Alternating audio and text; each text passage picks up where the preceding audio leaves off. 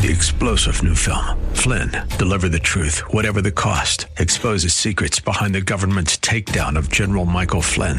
Flynn knew what the intel world had been up to. He ordered the first audit of the use of contractors. This set off alarm bells. He told the truth. He was the most dangerous person for Donald Trump to hire. They had to get rid of Flynn. Flynn, deliver the truth, whatever the cost. Available now. Watch it today. Go to salemnow.com. Salemnow.com.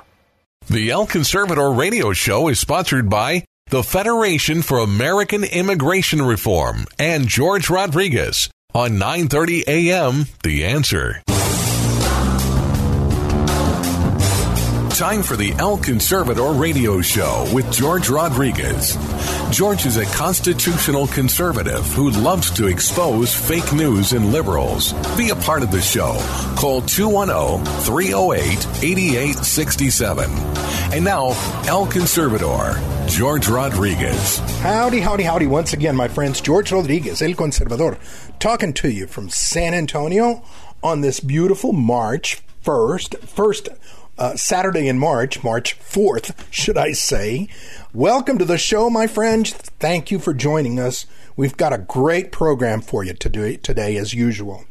Um, we're uh, we're going to be talking a lot, my friends, about the second phase of the uh, of the border crisis. What we keep forgetting, my friends, too many of us keep forgetting and concentrating on watching all of those thousands, well, I guess millions, of people crossing the border crossing over uh, from Mexico. However, my friends, this invasion, this border crisis, is much bigger than that. At this point, my friends, there are over 5 million that have crossed over just since the Biden administration took over. And these 5 million, my friends, are now in your backyard. They are in your community. They are spending your tax money. And they, my friends, Again, they have never put a dime into the system, yet they are taking out of it.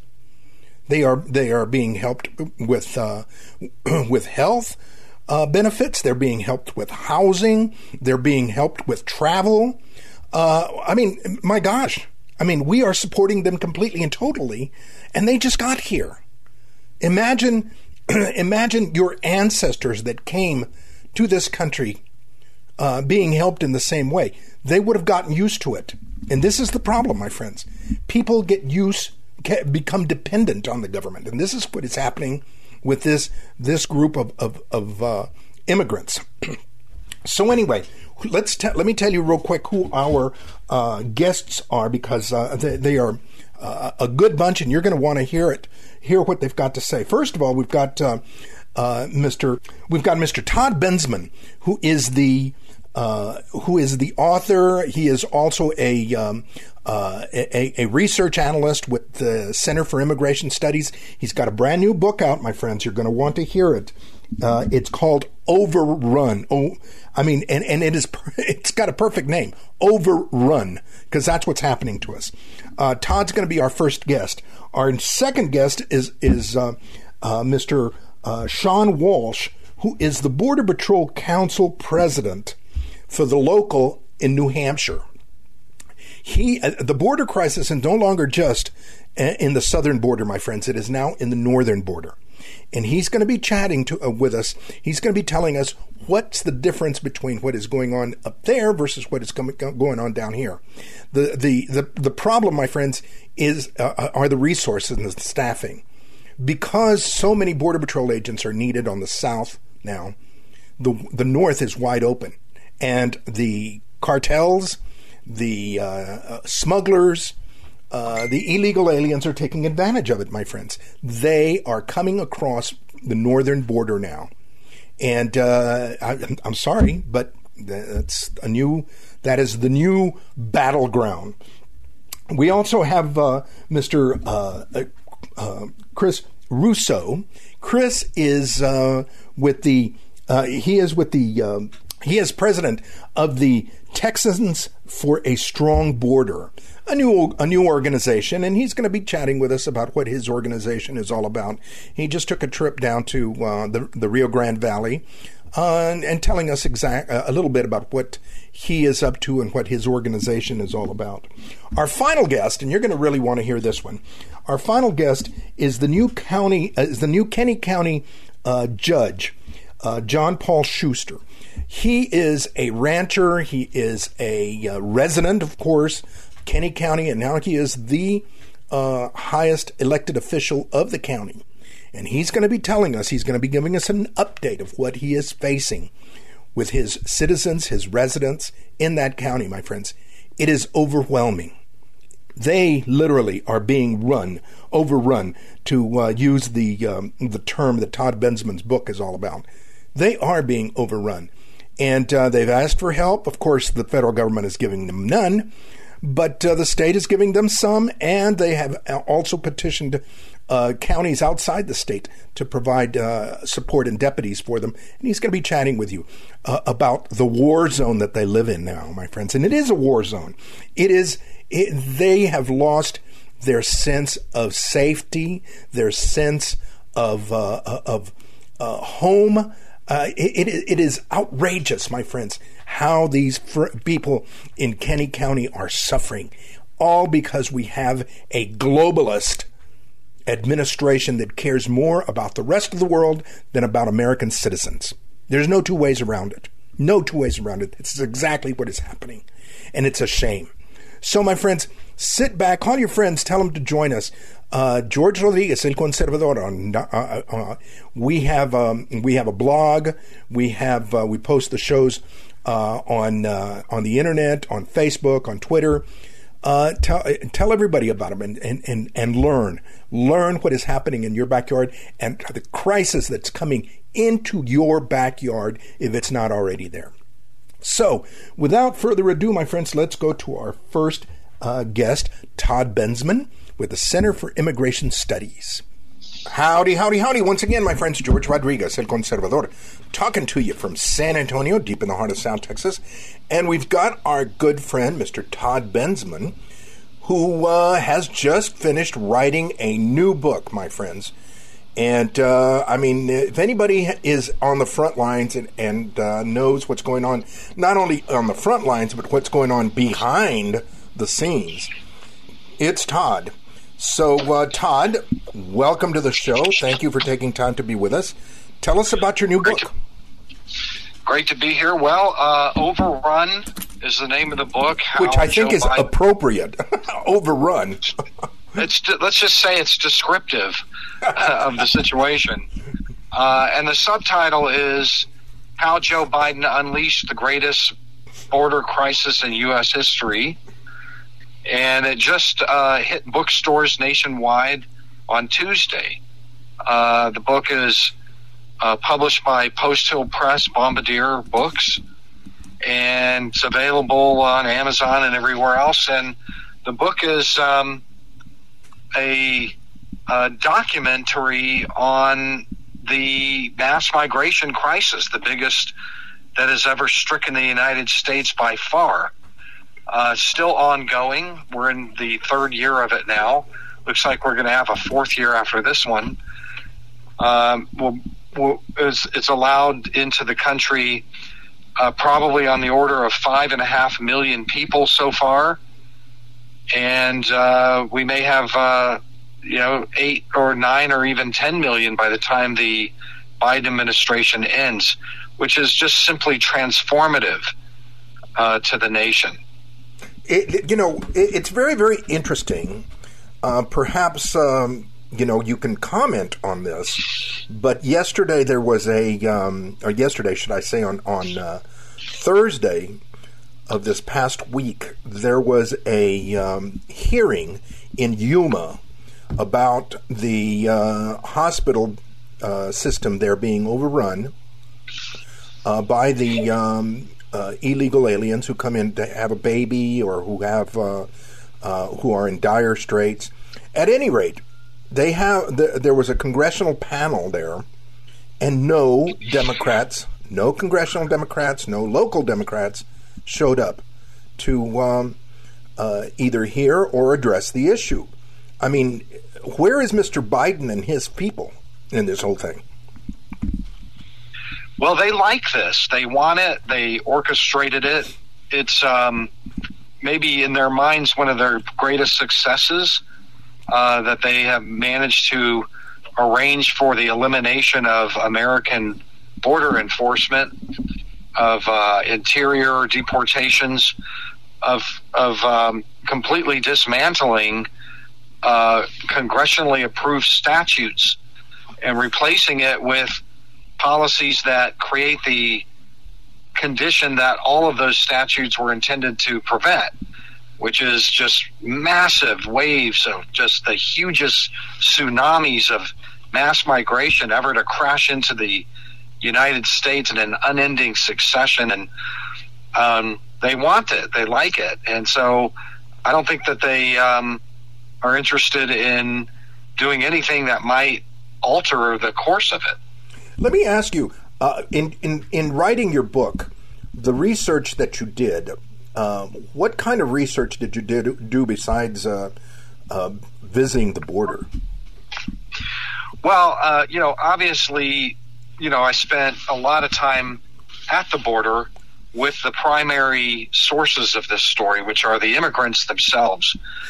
Uh, I've, I've, interviewed many hundreds, probably thousands over the last couple of years to determine you know why are they coming now? What's their circumstance? What, what what's what are their calculations?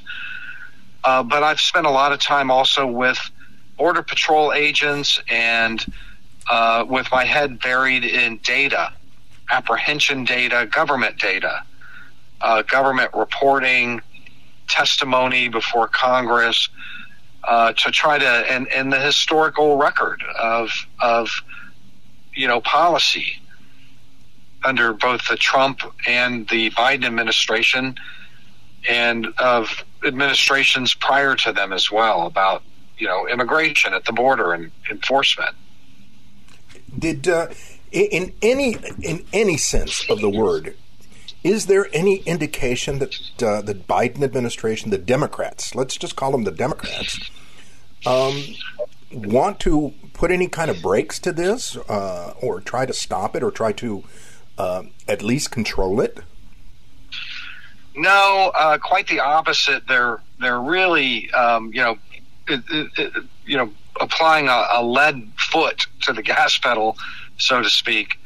Uh, it seems like they want to do everything that possible to increase it, to have more of it, but to hide it so that you the general public can't really see it very well, to obscure it, uh, to you know keep the statistics uh, confused, and um, to make sure that the media stays away and nobody asks too many questions.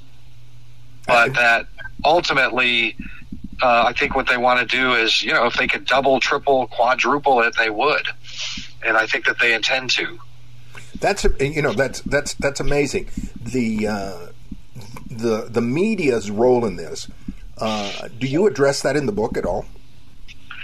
Yes, uh, I do talk quite a bit about the media. Um, I mean, I don't complain too much. It's not about them, but I I do note that you know this is the greatest immigration event in American history. I mean, Ellis Island ha- has held that position for a long time. You know, the big museum and with millions of visitors and, um, you know, it, it, it, all of uh, the high schools in America pretty much teach Ellis Island. And I think this far uh, outstrips Ellis Island as a major immigration story for, for the United States. But the American media has, for the most part, they, they parachute in every once in a while and they'll they'll hit it. Some of them, but for the most part, there's no media down there. I mean, you can go down there and you know be the only one. Uh, it's like being at a um, you know a fabulous feast, a buffet or something, and you're the only one in the banquet hall. You know, you could just pick and choose. The stories are just incredible. It's a human story. Mm-hmm it's a um, it's a transformational story about about the United States. It's going to change everything permanently for generations. So um, I'm glad that I was able to uh, publish a book about it that kind of helps to fill a lot of the gaps. What What do you want the people to get out of your book um, when they read it? What What's the main message that you think they should come away with? Well, the main thing is that you know you can't you you can't understand how to get out of a situation. You can't really address a problem until you admit you have one. Uh, and then once you admit you have one, you know, how did you get into it? How did you arrive at that problem? Uh, and I think that's kind of where we are. And this is sort of the diagnosis of the problem in a, in a really heavily documented way. Uh, Overrun is a book that takes a first stab at his at writing history, the history of this thing, and I hope that others might come in behind me uh, and and continue building the blocks of this history. I, I, really hope that you know, 20 years from now, it'll be uh, valued and maybe taught in high schools, or it'll be cited by subsequent works. Uh, because this is something that has just simply never happened to the United States. I'm pretty sure it hasn't happened to any country anywhere. Yeah. Uh, Europe, uh, Europe came close a few years ago, 2015, 2014, when they had a mass migration. It was major news, international news, but that one only involved about three million people. You know, we're at six million now. Wow. And th- this is just one country, the United States. That was the European Union, 27 states. Wow. Incredible.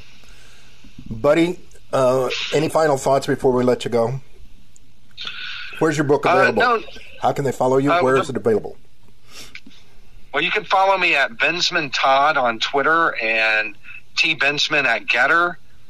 Uh, the book is, like I said, it's uh, should be available in you know your local bookstore, Amazon, Barnes and Noble, anywhere books are sold online. You can buy this thing. Overrun uh, how Joe Biden unleashed the greatest U.S. border border crisis in U.S. history. Amazing, my man. Thank you very very much, folks. We're talking with uh, Mr. Todd Bensman, uh, one of the premier experts on uh, the uh, immigration crisis, the border crisis that we've got going on, and he's got a brand new book called Overrun. Todd, thank you very much for taking time to be with us. Thank you. Appreciate it. You got it once again, my friends. George Rodriguez, El Conservador, talking to you from San Antonio. Howdy, howdy, howdy. Once again, my friends. George Rodriguez, El Conservador, talking to you from San Antonio, deep in the heart of South Texas. And uh, we've got our good friend, uh, Mr. Sean Walsh, who is Border Patrol Council President, local president in uh, Swanton, uh, Vermont up in uh, uh, up up in the northeast part of uh, the U.S. And I wanted to get him on to chat a little bit more about um, what is going on in the in northern border. Sean, welcome to the show. Thank you for taking time to be with us as usual. I wanted Thank to, you. I wanted to ask you about the difference because we down here in the Southwest, of course, we know about the Mexican border. But uh, the northern border, the Canadian border, it's much larger, and it is uh, it it is much more less populated, a whole lot less populated. So you got vast areas. What um, what I mean, you've worked down here. What is the difference in doing um, uh, border patrol work up there versus uh, in the Southwest? Well, there, there's many differences between the northern border and southern border, which uh, you had indicated. One, the size. The size alone is more than double the size, but we patrol it with far less agents than the southern border. That that's very very uh, you know that's amazing to me. That uh, of course uh, the northern border has never been looked at in the same vein as the southern border, so therefore I guess you would have fewer resources. But um, you know, in a time when uh, it's starting to heat up. I guess having fewer resources is really crippling. And that's from leaving the border completely wide open. Mm-hmm. Now, what happens when somebody crosses the border up there? Um, uh, what do you guys? I mean, do you guys uh, hold them? Do you guys uh, ship them someplace else? What is the process? Uh, what's uh, uh, different, or just what is the process of how you handle uh, contacts up there? It's similar to the southern border, but it brings its own challenges. Um, the facilities up here for processing and detaining are different because they lack the uh, they lack the resources to be able to move the bodies quickly. Um, so we're looking at additional additional processing and detention times than the southern border. So you don't hold them as long, I guess. Is that it? Well, we just don't have the facilities as like the southern border is set up right now mm-hmm. to process and, and transport these bodies. We don't have the NGOs in place. We don't have um, the, the larger facilities and additional manpower to process these individuals. And so when we're processing these individuals, we're bringing this manpower, which, which is already a lower amount of manpower than the southern border. We're bringing these people out of the field and leaving the border unsecure. Gotcha. Now, we have heard, or I have read, uh, let me know if, if, if this is accurate enough, but that there are a lot of Mexicans flying to Canada and then coming across. There is. Um, so what it is is it's almost like a visa waiver where they're allowing them to just pay an application fee and fly into Canada. Wow. And then once they come back in, I guess they just uh, uh, apply. For, um, well, they can't pl- apply for asylum. What do they do? They just uh, melt into the uh, into society. Well, it really depends on on what their backgrounds are, but largely we're doing the same thing as the southern border. Catch and release. And catch and release. Wow, that's incredible. What about uh, what about other nationalities? Like we're down here in in, in Texas, we're talking uh, most recently about uh, Chinese and Asian and other Asian uh, folks that are being that are being uh, intercepted we're catching every everything as the southern border is catching everything as well. Wow.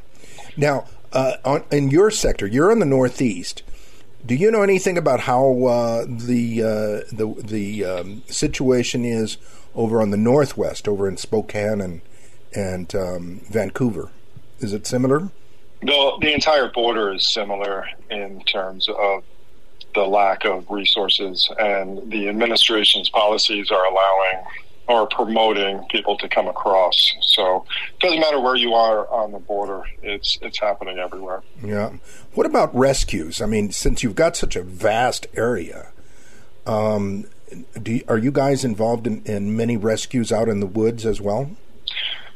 Yes, especially during the extreme cold weathers, these uh, organizations and cartels are pushing these these bodies through the border, regardless of, of temperatures. And, and obviously, they're not going to have the clothing that they need and gear that they need to, to be out in the woods when it's in the negative temperatures.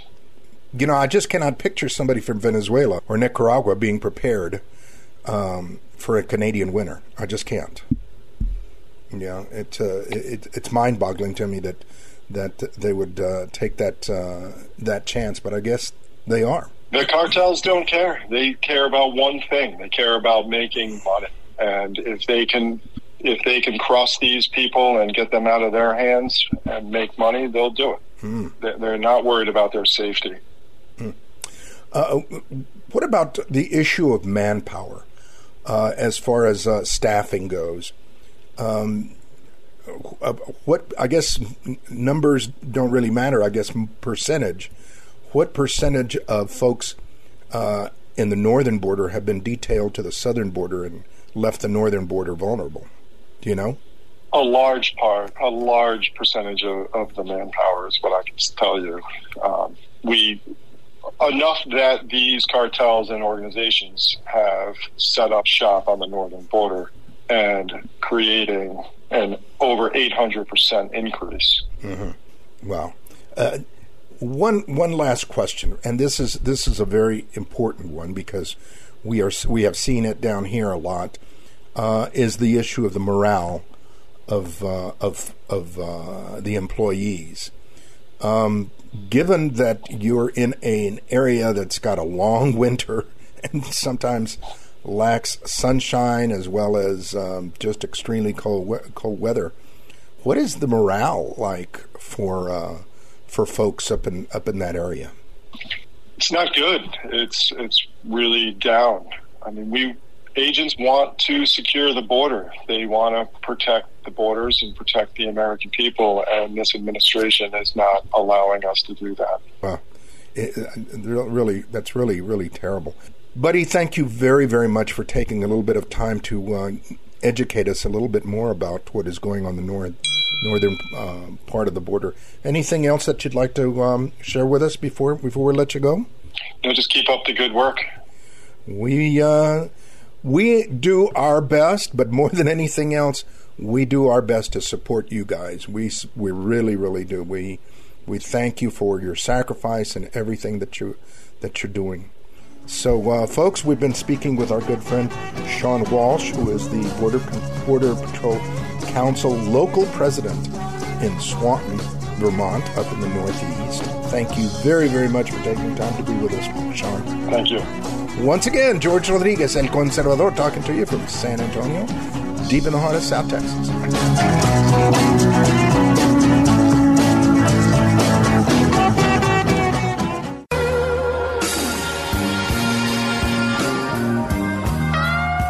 Howdy, howdy, howdy. Once again, my friends, George Rodriguez, El Conservador, talking to you from San Antonio, deep in the heart of South Texas. And we've got a new uh, guest with us, someone joining us for the very first time. Mr. Chris Russo, who is president of uh, Texans for Stronger Borders. And uh, we wanted to get him on and find out about his organization, find out what he's up to. Apparently, he took a, a recent trip down to the Rio Grande Valley. Uh, Chris, thank you for joining us. Tell us, first of all, about uh, your organization. Give us a little bit about background about you and the organization. What's the purpose? What do you intend to do?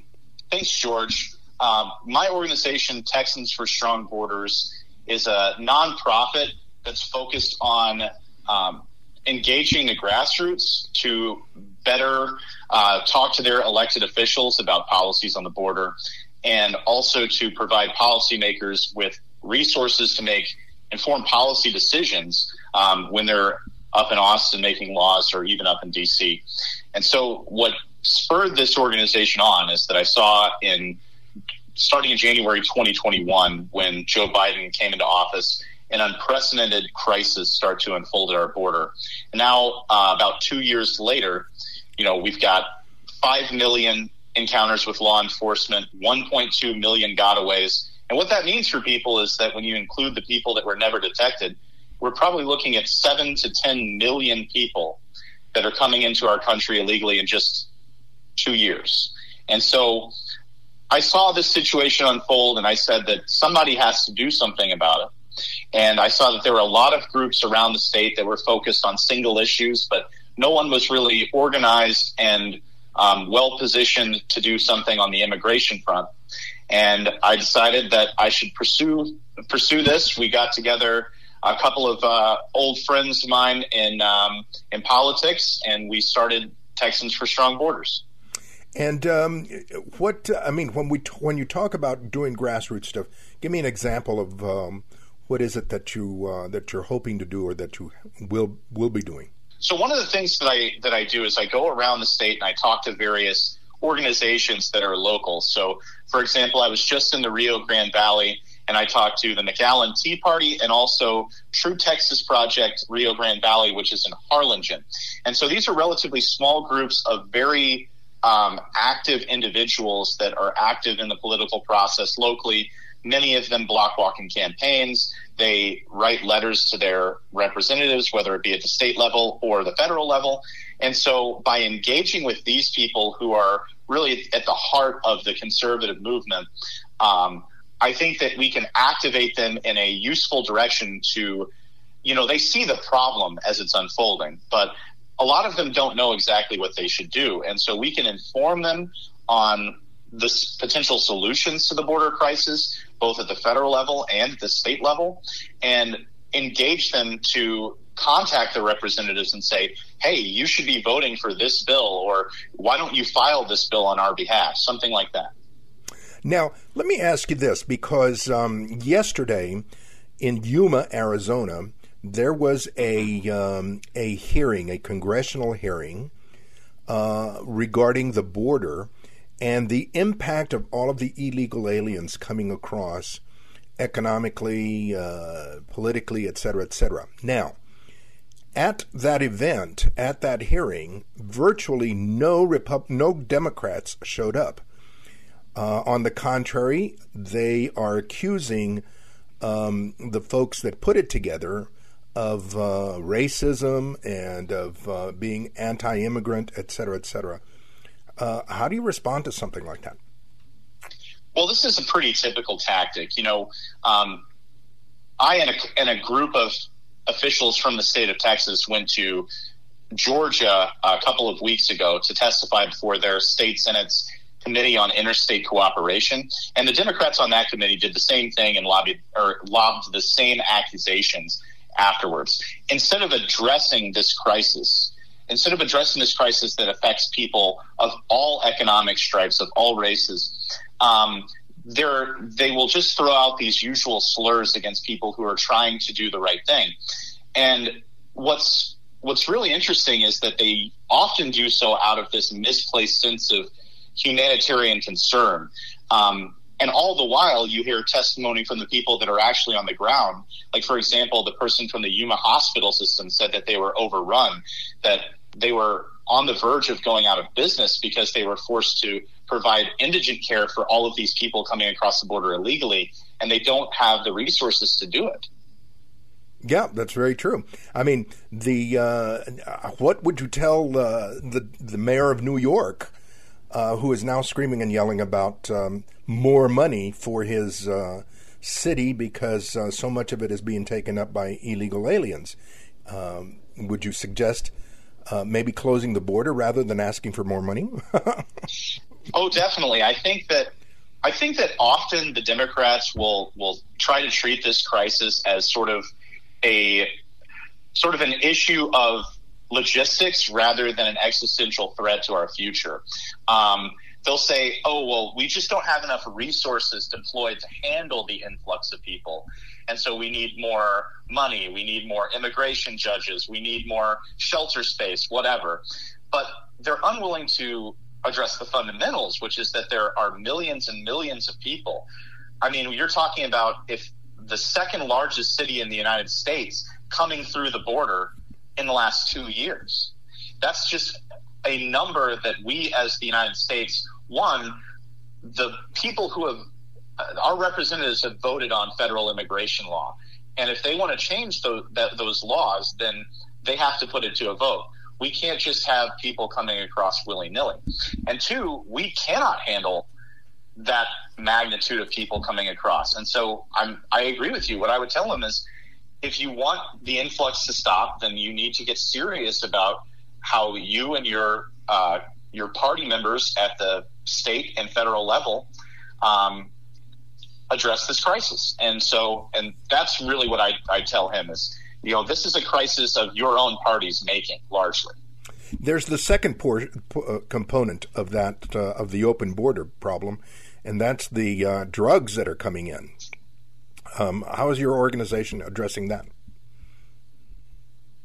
Well, we think that this is uh, a multifaceted problem. As long as there are people coming across, there are going to be drugs coming across. And so um, we think that if we try to secure the border as much as possible, you know, by um, having the state of Texas declare an invasion to where they can properly address the, the border crisis, you know, Operation Lone Star, for as much as its shortcomings have been in terms of reducing the number of people coming across, they have apprehended a lot of um, of people carrying drugs. But I think that if you try to decrease the number of people that are coming across by addressing the magnets that bring people here and keep them here, the uh, you know the benefits, the taxpayer funded benefits, the free health care, the free schooling, and then also you address the security at the border itself. I mean, um, whether it's inspections at ports of entry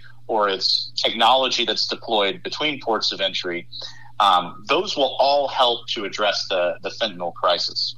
And the fact is, is that human smuggling has become a bigger money uh, money maker for the cartels than even the drug business. And so, if you stop the human smuggling, you really are going to take away a lot of the lifeblood of the cash that's going into the coffers of these that are the most evil organizations on earth. Um, uh, if you had a, I mean, you're you're addressing the magnets, um, which had so, I mean, it, forever the uh, illegal immigration has been uh, spurred by people wanting to come across the border to work uh, for a better life, et cetera, et cetera. However, uh, do you think that uh, there there would be the uh, if tomorrow conservatives took over, would there be the will to stand up and deport people, particularly the millions that there that, that we have now? or do you think that um, you know we're we're all, we're going to have to settle for some kind of amnesty at this point? I would say that this is the biggest untapped uh, potential on the right. Is basically the difference between what our politicians have said that they will do and their inaction over the years, and what the base really wants when they're polled, and what it will take is, you know, what you're alluding to is correct, I think, in that Republicans and conservatives have failed even when they've had power to address these issues adequately. No kidding. Because, yeah, certainly. Been there, and done that's that. part yes. of the reason. And that's part of the reason that I created my organization was not only to address the crisis caused by Democrats, but to hold, hold conservatives or so-called conservatives accountable for fa- their failure to address this crisis. And um, I, I, do think that without extreme pressure from the base, without the grassroots being fully engaged and fully invested in this fight, that you will see some sort of uh, amnesty. I mean, people like John Cornyn have alluded that that might be what it takes to get any sort of border security through the Senate. And unfortunately, I just don't think that we can settle through that for that. Um, I believe that the only way that conservatives are going to have victories on this front is by engaging with their elected officials all the way through. That is, before they go into session, while they're in session, and then at the ballot box in the primaries. And so that's what I would encourage the grassroots to do. I think it is achievable. I wouldn't be in this fight if I didn't think that we could achieve uh, meaningful meaningful reform, especially in the face of the crisis that we're facing now. The the consequences have never been more readily visible than they are now. And so I think there's a lot more political appetite from the base and even in the mainstream of the party um, to achieve meaningful reform. Sounds good. Sounds good.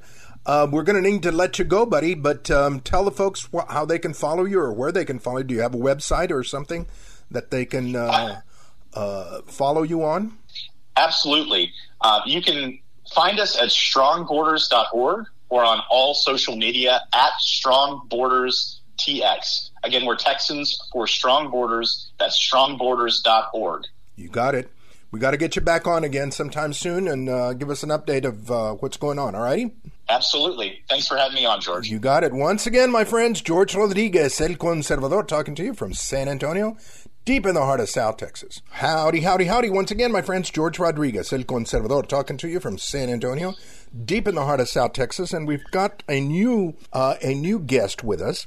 Uh, from the Kinney from uh, Kinney County, right down the road here, and uh, it's uh, the new county judge. He is the new executive, as we would call it here in here in Texas. We call them the county judge, but he is the head of the county, uh, Mr. John Paul Schuster and he was recently elected and taken and has taken office. I wanted to reach out to him and chat with him because uh, Kinney County, as all of you know, has been kind of like the epicenter of the fight by uh, Texans uh, against the invasion that uh, we've been suffering, and. Um, So, uh, Judge Juice, Schuster, thank you very much for taking time to be with us. Um, tell us a little bit. Tell us a little bit about. Um, first of all, what encouraged you uh, or inspired you to run for office, and uh, secondly, what um, what do you what do you plan to do? What are your what's your uh, plan for uh, Kinney County? Oh, I, what plan, what inspired me to do it was I, you know, I'm visiting with Judge Shahan, the, our previous judge. He's he uh, said he, he wasn't going to run again, so I felt you know calling there and stuff that you know good people got to step up, and uh, or the or we're not going to. It's just going to keep getting worse for us on the state level and at the national level. And I just I'm prayed about it a little bit and visited with my family, and I just you know I said, hey I, you know, this is this is something I feel a calling for, and uh, I feel passionate about our community, our county. I lived here 30 years now. I obviously wasn't born and raised out here. Grew up in Central Texas, but my wife's from Uvalde, and um, we live on a family place there um, in in Kinney County and stuff. And we, like I said, I came to Kinney County in 1993, and so I just felt like, hey, this is my home now. It's my wife's home.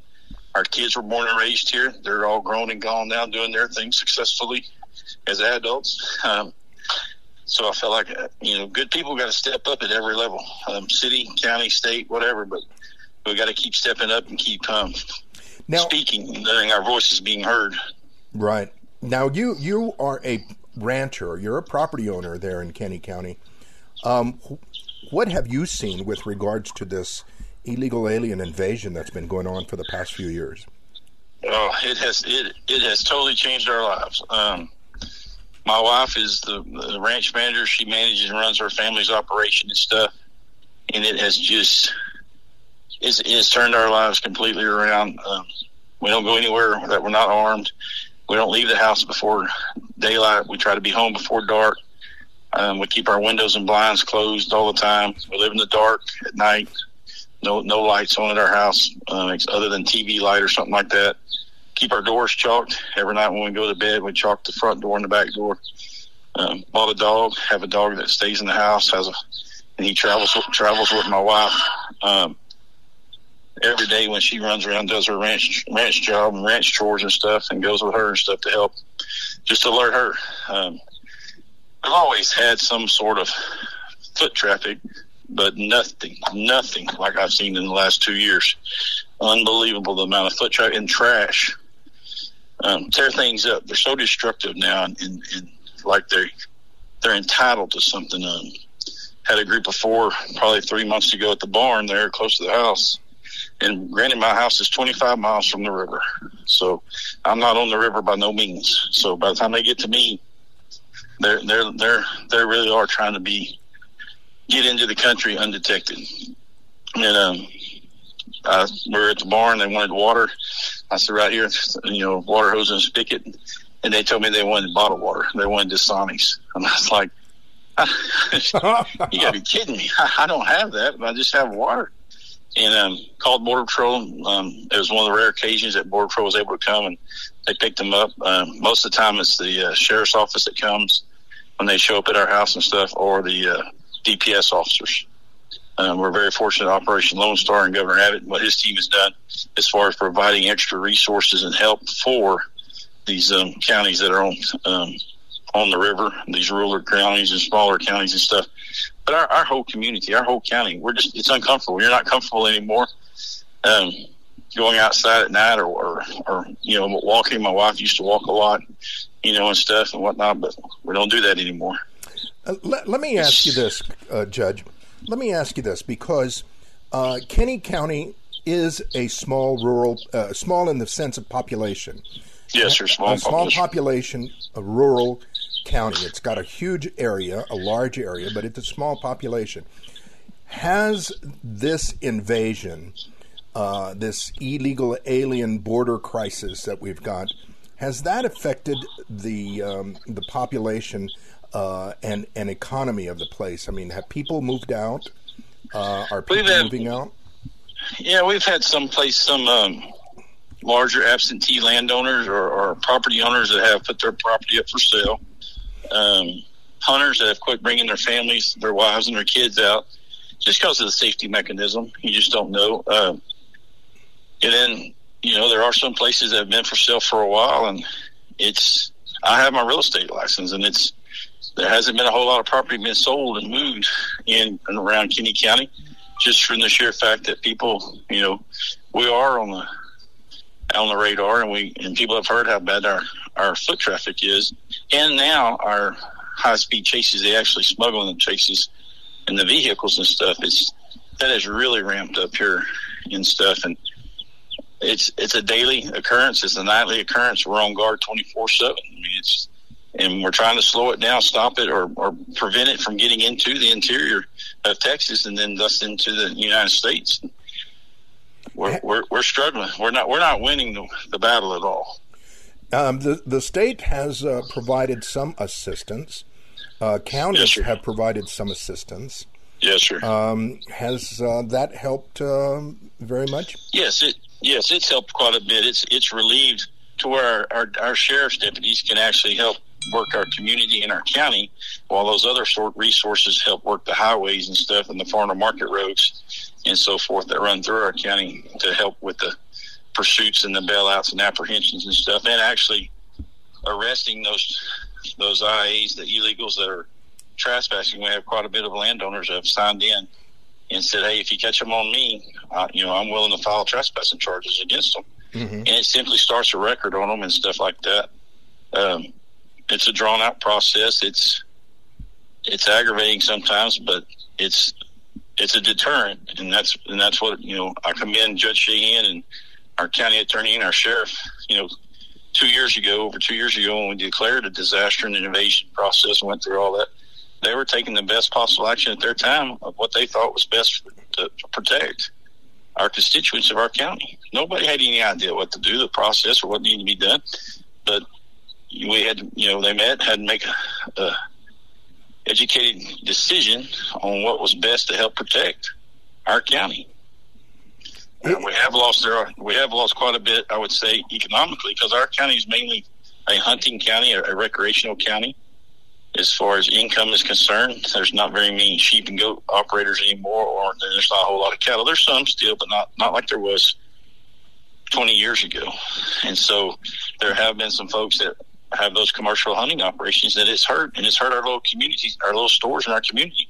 With you know, the deer hunters aren't coming in and buying gas or buying groceries or buying corn and stuff at the feed store and stuff like that. So it has had an economic impact on us, as as well as a, a very tough impact on us, is just mentally and physically feeling safe in our homes. Yeah. It must it must feel like you're in a war zone. I mean, I, I- can't describe it in any other terms, maybe. Yes, sir. But uh, it, it's got to be it, it's got to be uh, awful.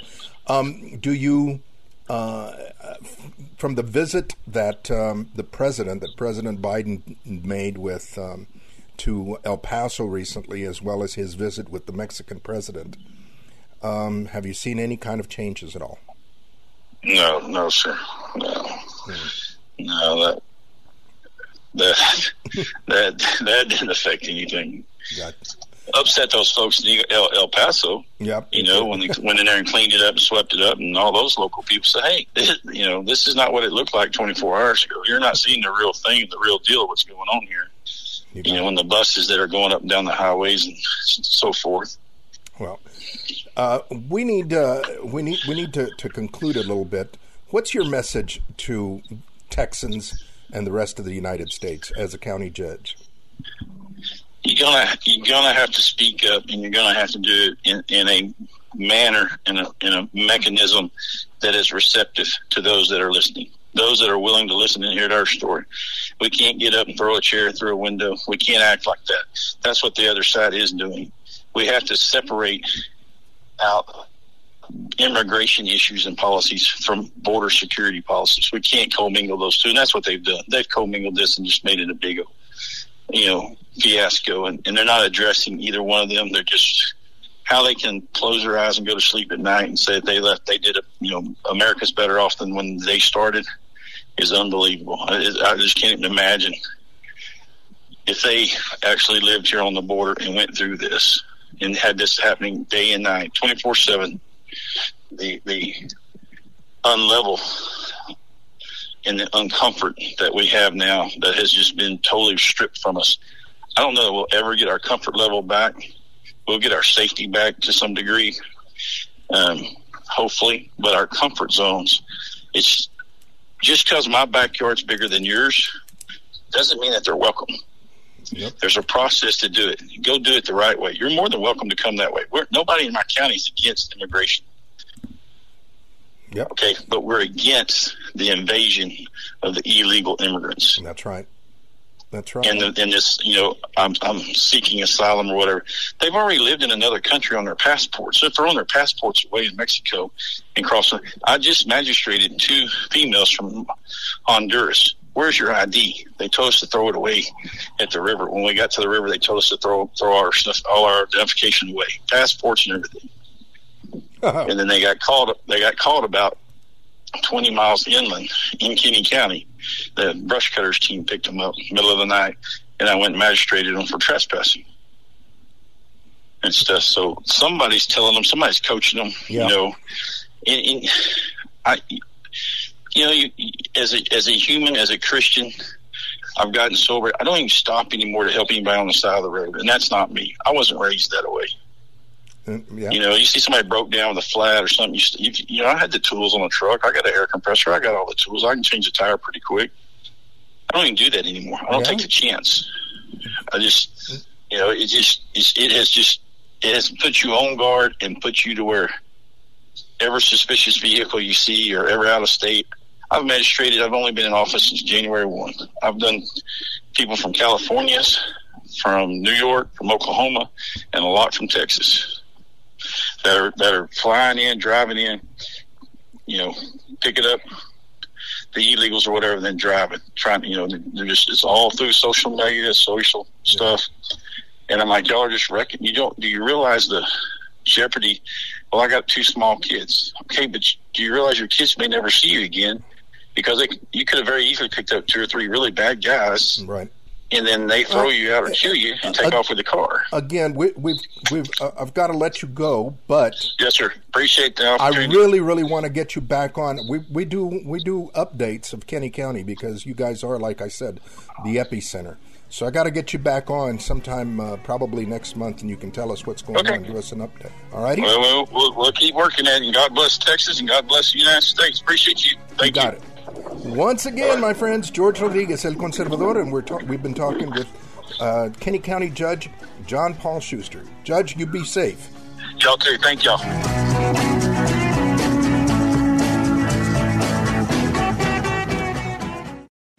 Three star general Michael J. Flynn, head of the Pentagon Intelligence Agency, knew all the government's dirty secrets. He was one of the most respected generals in the military. Flynn knew what the intel world had been up to, he understood its funding. He ordered the first audit of the use of contractors. This set off alarm bells.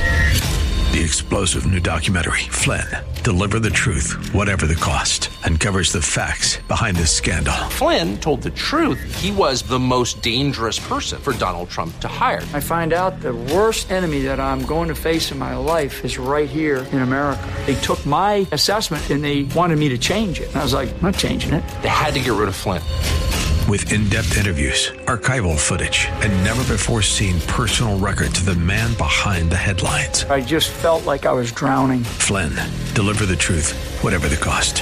Available now. Watch it today. Go to salemnow.com. Salemnow.com.